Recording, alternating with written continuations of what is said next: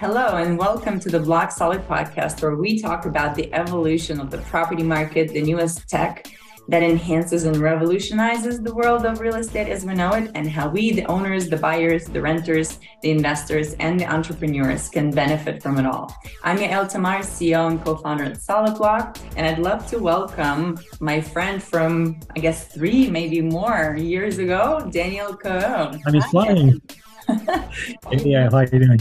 Great. So Daniel is one of the OGs, as we say, original gangsters of this industry. He is the co-founder and the chief commercial officer of Tokeny.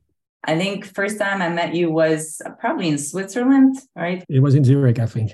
Yeah, it was in Zurich way, way back when we kind of like, I think all of the companies in the industry were getting together and figuring out the compliance network, the compliance frameworks all over the world and how security tokens would be this the new standard. And so I'm here to ask you, you know, three years later, what is it all about and how the industry is looking today and whether what we planned in the beginning and what all the forecasted has panned out and where are we going from here? Looks very exciting. Happy to answer those questions. Amazing. All right, very cool. So let, us just start with talking about Tokeny. Give us a brief overview of what your company does and maybe even why you started the company back in the day. Yeah, well, so originally the idea started from a meeting that I had with Luc, our current CEO. I knew Luc for many years because I was coaching an incubator in Paris called Startup 42. And he presented when he was 23 a project with two of his friends. The idea was to create a marketplace for e-commerce company. At the time, the project was called Modizy. It changed its name to Izberg. And so we accepted the project in the incubator and we follow him numbers of months and then they had the minimum viable product ready and they were looking for investors. So I invested in his company and I followed him for seven years. So the company was sold to a French group. He left the company and he came with this idea of doing the same thing that he had been doing for the last seven years, which was to create marketplaces. But in this case, it was to meet a new need, which was to implement such a platform for onboarding investors wishing to invest in ICOs. At that time, if you remember five years ago, uh, almost more than five years now, those ICO were all over the place. Yeah. And I had indeed already some good connection with blockchain because I also invested into a mining company. And opening a parenthesis here, this is probably one of the funny story of my missed opportunity. So I invested into this company called Betarix. They were mining bitcoins, right? Remember that was yeah, early time. Mm-hmm, almost 10 years ago, right? So I think I invested something like 20,000 euro. And after six months, they came back to me and they gave me 40,000 back, something like that. They doubled my investment. And they said, What guys, what are you doing? Well, well, we make so much money now, we're going to go hiking in New Zealand. And they stopped the company right after six months. So I don't know how much this investment would be worth today. But okay, yeah. so that was my experience dealing with investing in blockchain. So I knew a little bit about crypto, and Luc said, you know, there is this need now to have a platform, but bring a little bit of compliance around those ICOs because for the moment it's the wild, wild west. And I say, well, I think I like the idea, but having also worked in finance for about 10 years at Clearstream Banking in Luxembourg, I say, wow, but this is a game changer for the financial industry. I mean, if you really have an infrastructure that can manage counterparty risk, this is a game changer. So I say Banco. So I invest into Tokeny and I invited Luc to come to Luxembourg because Luxembourg was really a central place for investment fund. I think they are the, the second largest place in the world after the US. And I said, you know, this is really where you have to come. So I introduced him to the LHoFT, the Luxembourg LHoFT of the fintech in Luxembourg. So he moved, he was at the time living in Paris. He moved to Luxembourg and I supported him with that move. And I followed the company for about a year, helping them wherever I could. And then we closed the fundraise, the first fundraise with Euronext. And everybody agreed that it would be a good idea to bring someone with, with a bit of gray hair around the team. And I had plenty of gray hair. So I joined the team full time. And that was like, yeah, almost five years ago. So that's why I came across this industry. I came across Luc. And what about Tokeny? Well, Tokeny is, you know, we started with ICOs, right? We started with building a platform that was allowing investors to invest in into utility tokens. And as I said, in that time, it was really the wild, wild west. So there was no KYC done, nothing. So, right. so we build an platform to facilitate the onboarding of investors passing KYC. And actually, it was a very successful platform. We onboarded close to 50,000 investors, wow. helped raise 50 million dollar. But as you know, you know this this ICO wave, you know, disappear as, as fast as it started, right? right. So, and when we decided to pivot to, to digital assets, which was the original reason why I invested in, in into Tokeny actually. Wow, that's really cool. Well, first of all, I thought the gray hair was a style choice. Beyond that, yeah, I think a lot of the security token industry did come out of the failure of the ICO industry, but the recognition that the whole mechanism of fundraising on the blockchain is revolutionary in many, many ways. You know, even beyond the secondary market, and also in all kinds of waterfalls and reporting and cost savings and servicing and you name it, all the financial services just kind of line up and are so much better on the blockchain. Can you talk a little bit about the advantages that Tokeny and platforms like Tokeny bring to the space? Well, you know, if you start dealing with well, I started my explanation with ICOs, utility token are not regulated instruments, so you can do more or less whatever you want, right? The moment that you start dealing with securities, that's a different game. Securities have very strict rules. And there is one reason behind that is to protect investors. All those rules associated with security law being MIFID and, and anything like this, or restricting access to qualified investors or accredited investors, it's all about protecting investors. And so the moment that you start representing those instruments on a distributed ledger, how can you enforce those regulations? Again, with the ultimate goal to protect investors. And so what we realized is when we moved from utility token to security token, there were no standard for this industry. The only standard that existed at that time was the ERC20. There was another standard called the ERC 734 and 735, which we use today for on-chain identity. But there was nothing that was allowing to control the token once it had been issued. If you issue an ERC20 and I've sent you this ERC20, whether you will like it or not, it will end up into your wallet. So if you happen to be Russian, for instance, this is great. But if you're getting one from Russia and you're not authorized to get those assets, then you're infringing the law. So we needed to bring a standard that was allowing not to control the blockchain, which is what private chain do, but to control the token. Because we do believe in private in, in public chain. We do believe that, you know, if you are constructing a new infrastructure from scratch, don't recreate the silo that exists in the financial ecosystem, right? Build it with the with the view that security should be circulating freely globally because this is where indeed you can start creating paths towards liquidity.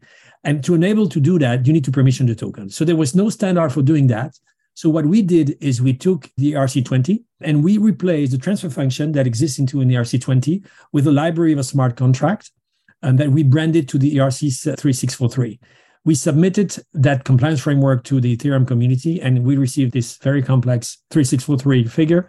And how it works, it combined this compliance token with an identity token. So today, most of the solution that exists in the market are whitelisting wallets. However, if we talk about compliance, wallets are not compliant because I can give you the private key of my wallet and you become the owner of that of that instrument without even having passed KYC. You know that that doesn't work in finance, right? So, so you need to be able to KYC people. This is what obviously the law obliges you to do. So if you only use wallet, that's not possible. So we are using on-chain identity. Of course, you know, when you use on-chain identity, you don't have data on-chain. What you have is proof of identity or proof of documents that are there to confirm or put the, the compliance framework into action. This is how it works. So we link your token with your identity. And within your identity, you have wallet.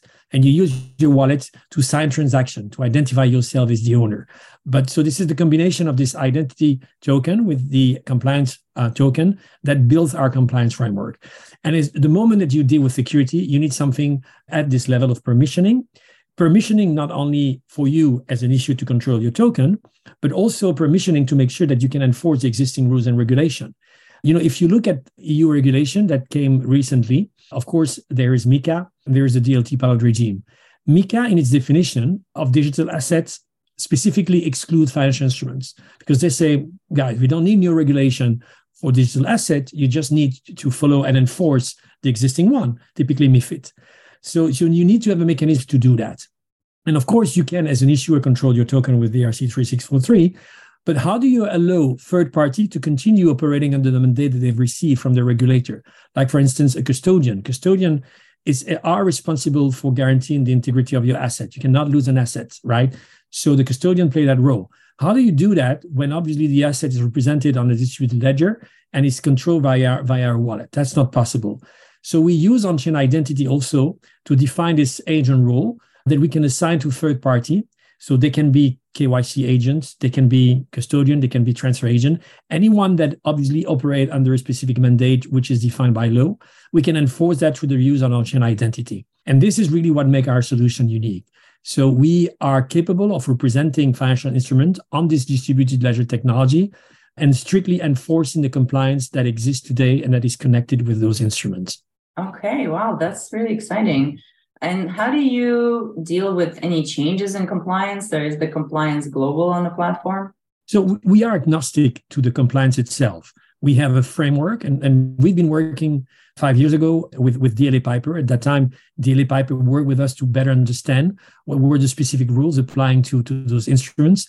And, you know, at the end of the day, you know, these 80-20 rules work pretty well. You know, 80% of what we build uh, so it covers the needs of, of most of the assets today in the industry. Those rules are not very different. They sometimes carry a different name. You know, in the in the US, they refer to accredited investor, which is typical from the US. So, you know, to define your ability to invest, you need to have money and prove that you have money. In Europe, we refer to qualified investors. So you need to prove your qualification, so your, no, your knowledge. And if you can, well, they've defined a threshold, which is typically 100 or, or 120,000 euro of minimal investment.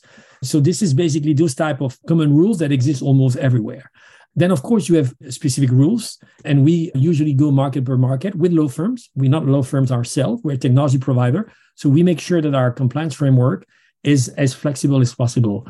The way we structure our smart contract also en- enable that flexibility. Instead of having one smart contract with eight smart contracts with one master smart contract that obviously you know also have his, smart contract address and then we have those seven other smart contract each one of them playing a specific roles. If you need to update your framework for whatever reasons then you can just ch- change the smart contract connected to the smart to the master smart contract without having to burn the master smart contract and create another one, which would change the address of your token, which could be very annoying, especially if that token is using DeFi protocol, for instance. So, uh, agnostic to the regulation, agnostic to the type of instruments, we have been tokenizing funds, debt, coins, real world asset, as they call it today, commodities. So th- that is the strength of what we've done is to be agnostic to the type of instrument, to the type of legislation, and to be as open as possible. And this is why obviously we have open source, our standards, so the ERC 3643 smart contracts, um, they are available on GitHub if anyone wants to make use of them. And what we promote is the use of that those smart contracts through a set of API that are institutional grade. And that's really what we monetize at Tokeny. You know, if you look at, you know, other type of similar activity in the or value proposition in the market, like Linux, for example, Linux is open source that doesn't prevent Linux from making money, right? So you open sources and that push to market adoption. This is what you know standard needs to have critical mass. Otherwise, it's not a standard.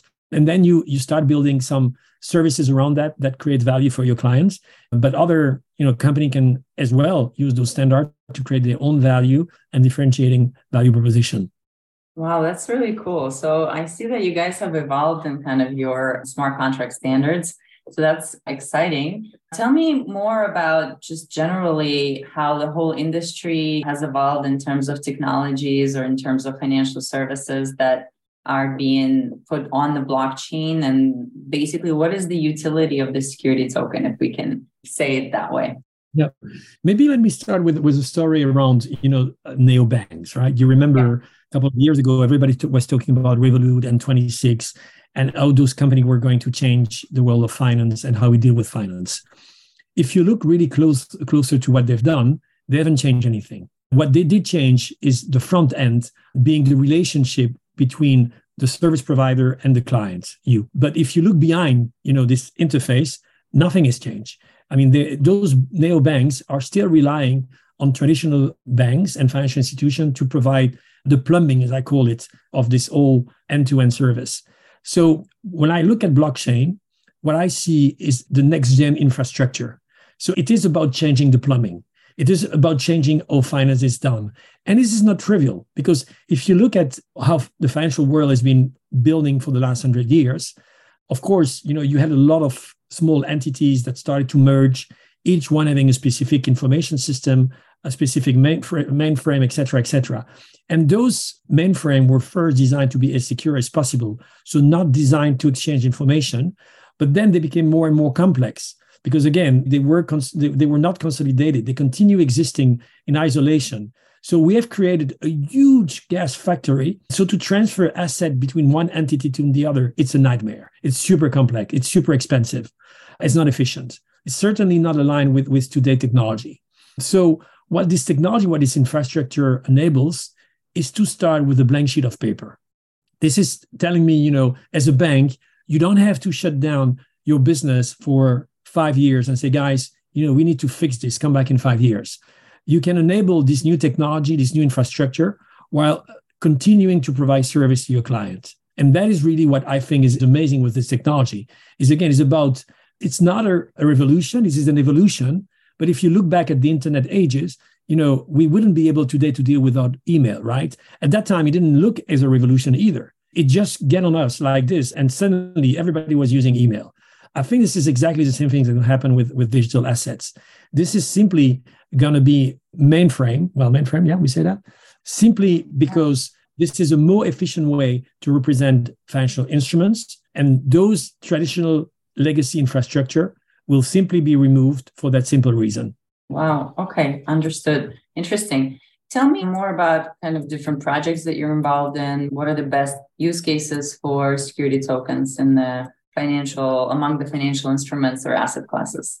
Yeah, well, I will start with one that you know very well, which is real estate, right? I think that if you look at the first project that have been successful, those are real estate projects. First, because I think that it is easy to connect to real estate investment. You know, it's not necessarily easy to connect to a BlackRock fund, but if you talk about a building in Paris, in Frankfurt, in London, everyone can have an idea of what is this value, right? Especially if you look at certain markets, the barrier of entry to invest into those assets is too high. You know i've been living for 20 years in luxembourg try to buy an apartment in the center of luxembourg now it's not possible. But you still want to get the benefit of you know of such an investment which is yielding you know at, at above 10% per year right? So how do you do that if you cannot buy the whole apartment? Well you buy a fraction of that. So th- there are ways to do that. There were ways to do that today but they were very complex way. So blockchain brought an opportunity to disrupt that, that market by allowing to digitalize the all end-to-end user experience and allowing indeed through the token to create a digital representation of that investment. And of course, you know, I think the real estate industry has always been very innovative and a lot of entrepreneur and a lot of people in that segment saw that opportunity and were the first one to embrace the technology as a mean to disrupt their industry. And that's why I think that we saw a lot of projects and a lot of projects have been successful because indeed there were a connection to those investment there was a need to understand what those investments were, were about. There was simply a demand, a strong demand. So this is really the first use case that we saw that has been successful. Now, in the meantime, I think that the traditional finance industry has understood the potential of the of the infrastructure, and I don't know any bank today that do not have a digital, you know, director or CEO or, or whatever and this assessing the opportunity for them to migrate to such an infrastructure. Sure. I think that the first one that will go mainstream will be the one driving innovation and will be the one that will push the others to move much faster. Because you know, I always refer to the Kodak effect, but you can either you can believe or not in the technology, but once it's become mainstream, you know, if you're not up to speed, you're simply going to disappear. And it may be far fetched to consider that those very large organizations will disappear but I think that the speed at which this evolution will take place will indeed create a real threat for those organizations if they are not in a position to respond to the need of their clients. And we've seen that already a little bit tip of the iceberg with crypto. You had people that wanted crypto, and simply the fact that they wanted crypto have pushed all those organizations to start talking to the like of Fireblocks, Copper, and others, get ready to support that need by building a custody infrastructure, right? So now that pushed them, of course, to be equipped. Now they are equipped. So what's next? So now they start really looking at the infrastructure and the benefit that it's creating and this vision of liquidity and how you can enable that liquidity. I have my own view on how this, this is going to take place, but the best way to describe it is very much comparing this industry with, with Apple. If you look, for example, and I've been developing, you know, streaming application, music streaming application. So I've been going through this process, you know, numbers of time. So when you launch your application, and obviously you want to launch it on the Apple Store, you need to submit your application to Apple. And then after a couple of weeks, after the first release, you get notified by Apple that you can obviously release it in the App Store. Very different on Google. Google does not require pre-approval. You launch, and if obviously you enable in-app purchase and you not declare it, then you're in big trouble. But let's go back to Apple, right? So Apple is very much like the regulated entity that will go to the screening of your application to make sure that it's aligned with their own principle, right? So, like any regulated market infrastructure that is allowing a service to be attached to a, to a digital asset. So, I very much see those regulated entity being the, the walled garden towards the regulator, enabling indeed those services to be attached to those assets Keep in mind that a digital asset is an asset that is represented on the distributed ledger. It is there. And whether we like it or not, it could be visible to everyone. And then you will have third party application that will be providing services to those assets. It can be valuation as a service, like what Inveniam is doing. It can be DeFi protocol, like Aave and others are doing. It can be secondary services, anything you can think of. You know, when the iPhone was launched and the App Store was launched, there were just a couple of applications on those stores. Now there are millions of applications. Well, think about the same thing for digital assets. For the moment, there is limited third-party services available to enrich the data and make it more performing. But if you look at public blockchains such as Ethereum, there are 340,000 developers. So people developing solutions to empower you know public chain and building those future apps. So there will be a profusion of third party services that you as an issuer can allow to be connected to your assets and to enrich or activate your assets. And they will be regulated market infrastructure, and you need those regulated market infrastructure because they bear the responsibility of what type of service can be attached. So they will be the walled garden to those services, and they will continue doing that because again, uh, on you know, on those type of infrastructure, infrastructure, you still need someone responsible, yeah. and that's in the the regulator. You cannot remove that. So there will be someone that will be responsible towards the regulator. It will be those market entities. But but think about you know the future of industry very much like a kind of app store. Interesting. So tell me more about the differences between, let's say, US and European jurisdictions. Where is the best place to launch your token? Where do you think you have better fertile, more fertile ground for, let's say, the secondary market? Well, obviously, you know, the US is a very interesting market because this is a single market. It has a critical size that no other market has in the world. If you want to go big, obviously, US is probably the right place to start. Now, of course, there is this big debate around regulation and can you do, do it or not. I think this is the wrong debate because, as I said earlier, with making this comment related to MiCA, MiCA says just follow the rules. And the SEC exactly says the same. The same. If they smell and act like a security is a security. So just enforce security rules. No one is preventing you from having a token as long as you carry it and you manage it and you operate it following the specific rules associated with that instrument. That's exactly what people has to do today. There are numbers of countries that have started to develop specific regulation. That is true, but not necessarily to recognize those assets because as I said, the existence is already recognized by law, but to recognize that there are new roles that needs to be played to manage and service those assets. So as I said earlier, you can use a blockchain to manage counterparty risk by deploying a smart contract, a DvP smart contract. It's okay, who's going to write the smart contract? Because the code will do what it what it's told to be to do, but what it is badly programmed. So you need to have specific rules to address, first of all, service provider around that, uh, but you also need to recognize that there is a new infrastructure that makes caduc a lot of those historical roles. So, indeed, if you can manage counterparty risk for a smart contract, why do you need a CSD?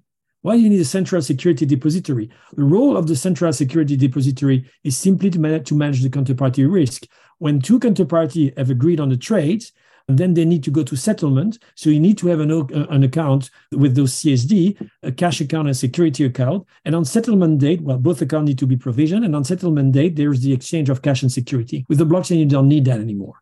But has every MTF, ATS today that has a license is obliged by law to work with a CSD. How do you basically meet that regulatory obligation, being an ATS or an MTF, if you settle on the blockchain? So we will still see regulation evolving to address the fact that there is this new infrastructure. But that's a different debate than defining what a security and what a digital asset is. And for that, you don't need new regulations. So everybody can issue today uh, assets on the blockchain. You don't even have to ask the permission. You know, if you use an asset servicer or custodian, you know, is your custodian asking you, do you allow me to use Excel to keep your my, my, the registry of your certificates?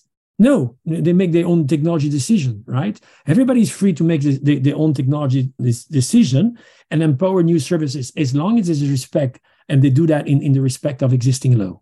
Yeah, absolutely. So, Daniel, tell me about Tokeny's future plans and what you envision and what you and your CEO envision for the company moving forward. Yeah. Well, key priority for this year is really to position this ER 3643 as an, as an industry standard. So we are going to release dApps in the coming month allowing people to create a token as they want. So we want to remove every barrier of entry to tokenization to enabling to create representation of anything that has a value on public chain. So that's the next big step for us because the industry needs standards.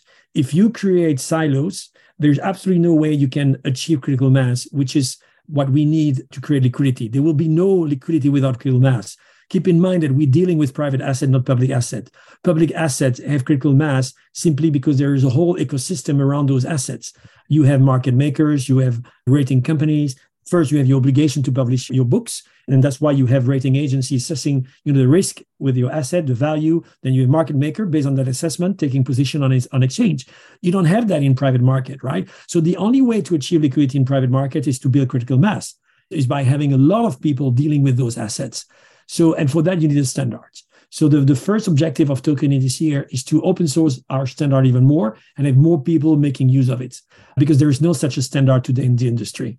That's priority number one. Priority number two is to enrich the ecosystem. I mentioned earlier world of apps.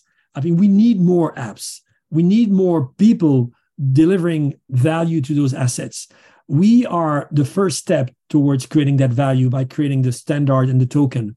But then what do you do with it? You know, if you just create a digital asset to have a digital cap table that has limited interest, you can as well do that on Excel, right? So you do it because you want to be able to enrich that data to make it more data rich and more performing. So we want to create an ecosystem. That's why Tokeny has been staying away from very specific activity we are not a transfer agent. We're not an ATS. There are company doing that, doing that well. We are not a valuation company. There are company doing that. We're not a DeFi protocol. There are company doing that. So what we want is to be one brick of that ecosystem and as many entities joining that ecosystem, enriching that ecosystem, creating value for investors. This is what will drive market adoption. If investors do not see value, if they just see cost, then there, there will be no interest for them to join. So enriching the ecosystem is key. So having as many people joining it, and I mentioned Inveniam, uh, we can talk about Ownera, we can talk, of course, of our exchanges. Archax has been doing a great job in the UK, SDX in Switzerland. And it's relevant whether you know they use private blockchain or not, because ultimately, you know, those exchanges are centralized exchange the matching of transaction happen on the exchange so they can use any technology as long as the settlement of those transactions and the value added associated with the transaction will be done on those public blockchain because this is where you remove all the barrier of entry to third party services and you creating that critical mass so enriching that ecosystem is our second objective and priority and then our third priority is to start really building new ecosystem or business models around those tokens.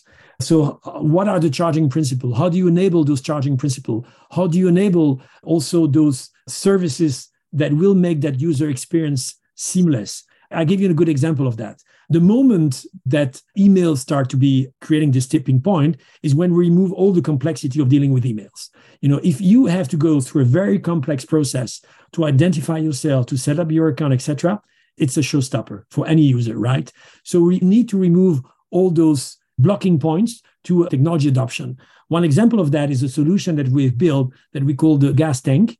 Mm-hmm. The gas tank is a feature that enables to pay for the network consumption. As you know, you don't support the cost of the network. Mm. You pay the network a fee for the consumption that you make of that of that network. This is you pay the miners for doing that, right?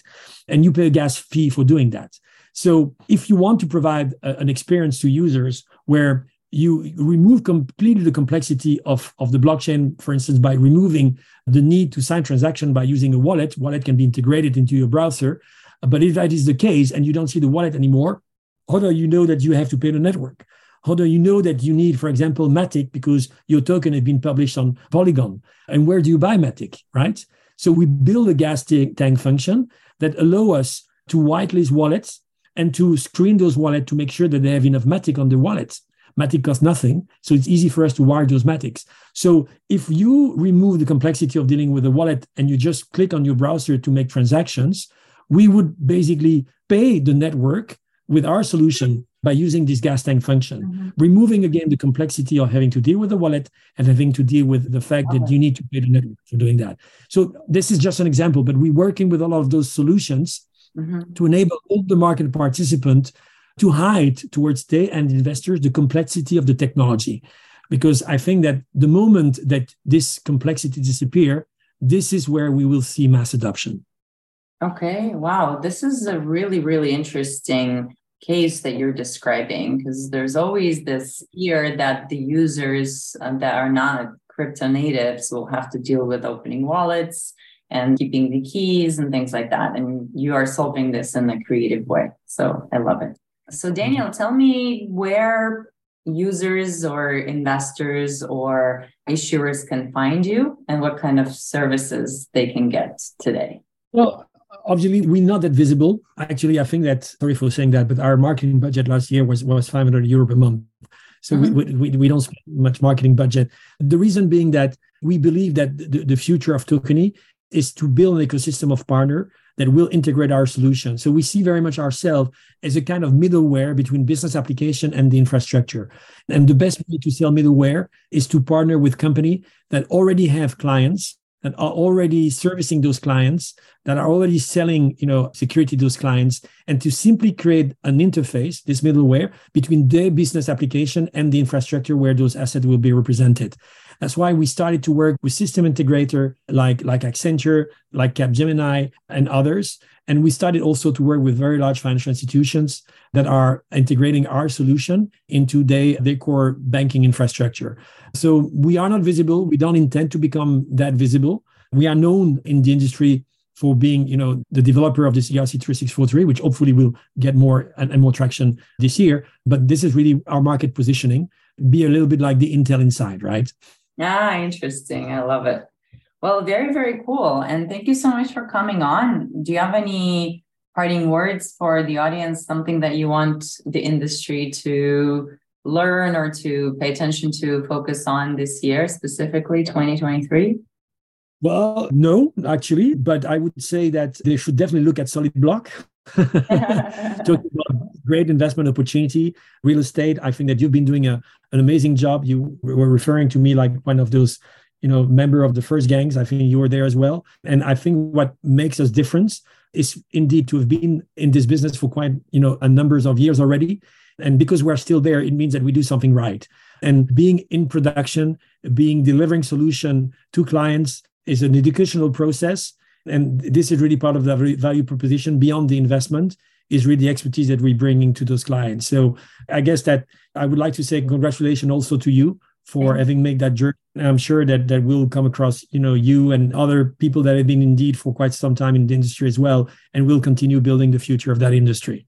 I appreciate that a lot, Daniel. Thank you for the shout out. Shout out, and you know, I'm sure we'll meet each other at the countless con- you know conferences. So I love to hang out, and I think actually just saw you two months ago briefly in LA, right? LA Blockchain Real Week. Yeah, so it's important to for us all to share expertise and to learn from each other and to use each other as I guess, a crutch to get into the next uh, era, the financial services and issuance on the blockchain. But yes, thank you for coming on and sharing your expertise. And you can find this podcast on Spotify, Apple Podcasts, or by visiting our website, solidblock.co slash podcast. If you enjoyed the show, don't forget to rate and review and spread the word and check Tokeny. I guess, the new era of tokens for securities. Thank you very much and see you soon.